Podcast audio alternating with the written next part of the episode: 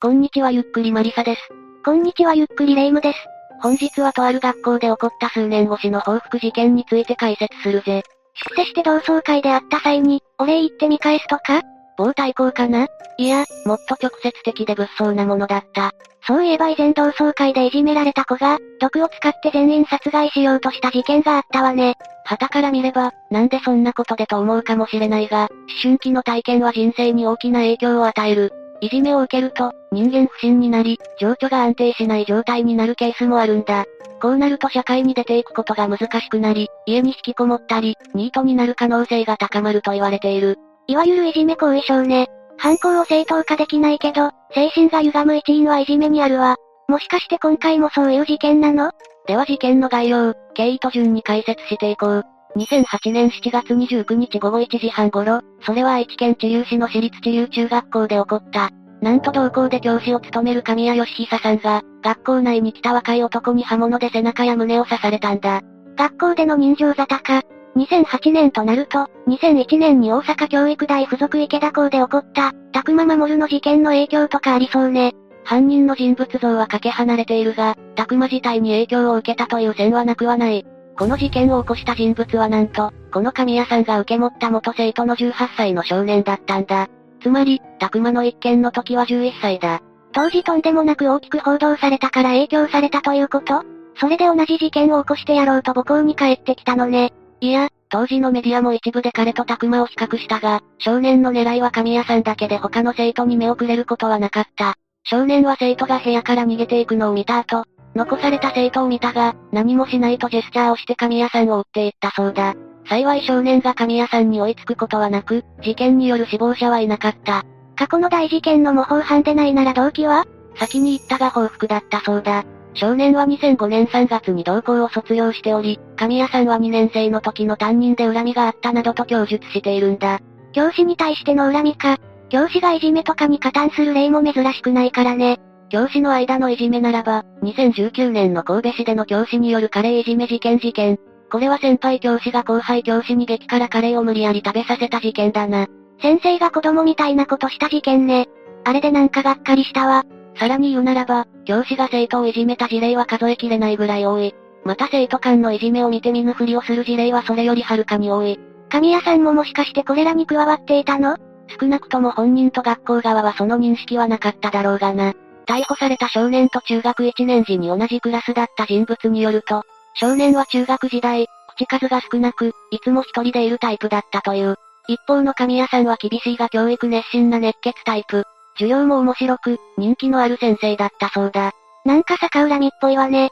そのように思えるだろうが、神谷さんは事件を起こした少年に対し、少々まずい当たり方をしたこともあったようだ。というとまず一つ目は少年の体つきを同級生の前で冷やかしたことがあったそうだ。これは少年が2年生、つまり神谷さんが担任についた時のことだ。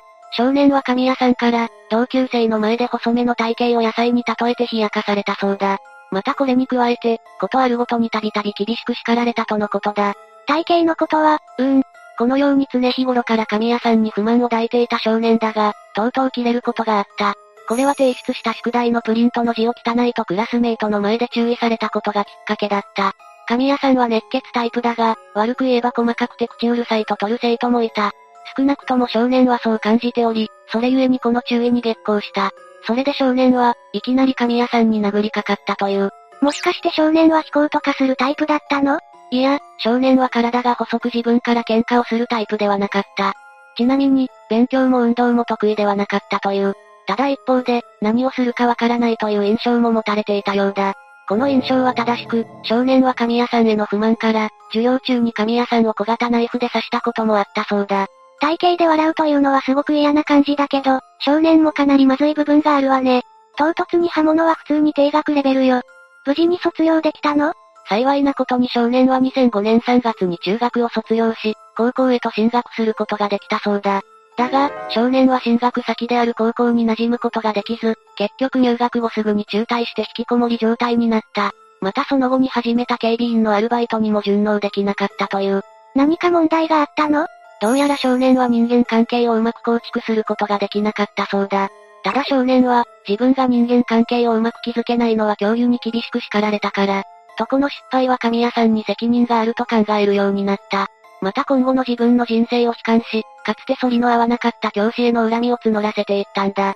いじめ後遺症のようにも見えるけど、当時からナイフで刺す子だから逆恨みのような気も。だが、少年にとっては神谷さんこそが不幸の原因であったようだ。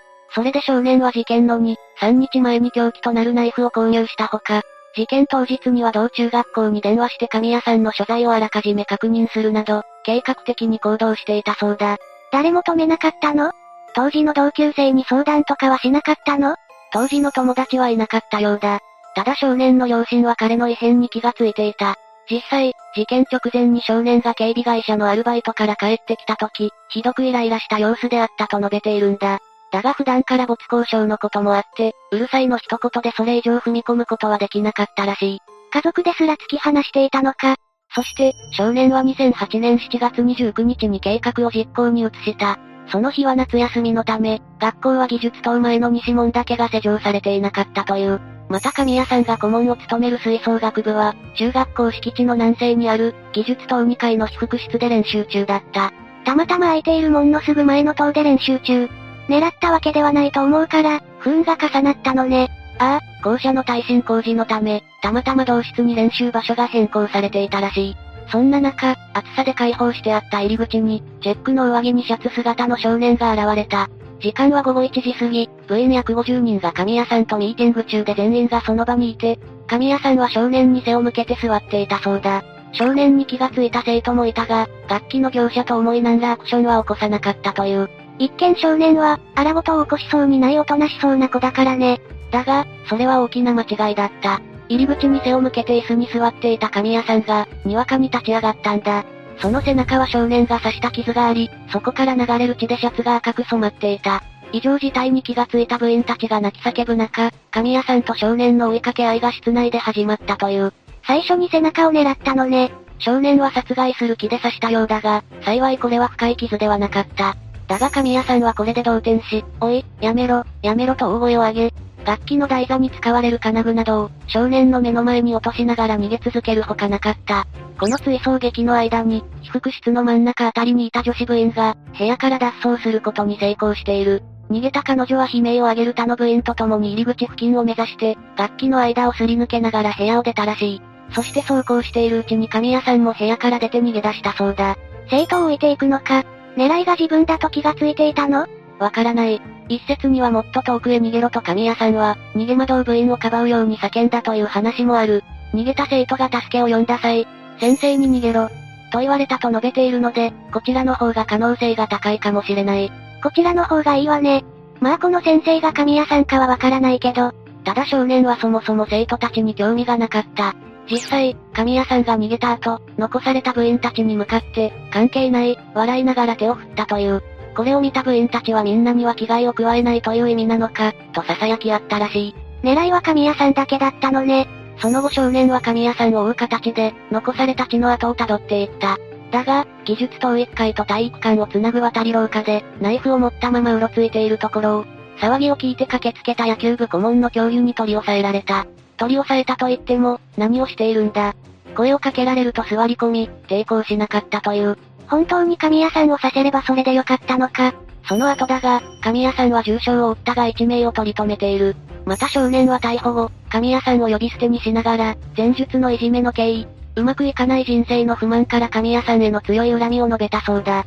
これが影響したかは不明だが、少年は2008年11月、医療少年院装置の処分が決定している。前科がつかない措置ね。精神治療の名目で送られた形か。一旦事件としては異常だ。正直いじめはあったのかしら？神谷さんがいじめしていた感じには思えないのよね。事件後会見した同中学校の校長は、少年のいじめについては一切思い当たる話は聞いていないとしている。でも学校側って絶対隠蔽するじゃないの。旭川とか。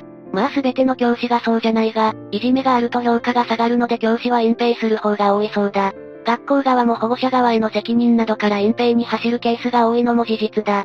ぶっちゃけいじめを隠蔽できる教師ほど出世するなんて言葉があるほどだしな。本当のところはわからないと。個人的には厳しく指導しているうちに、人間関係構築に難を抱えていた少年に強い言葉をぶつけた可能性はあると思う。本人は指導の範疇だったが、少年にとってはいじめだったのかしれない。普通のいじめの言い訳みたいね。ただ卒業生の多くが神谷さんをしたい、刺されたことに驚いていることから、可能性はあると考えている。それにしたって体型を野菜に例えるのは問題だと思うが。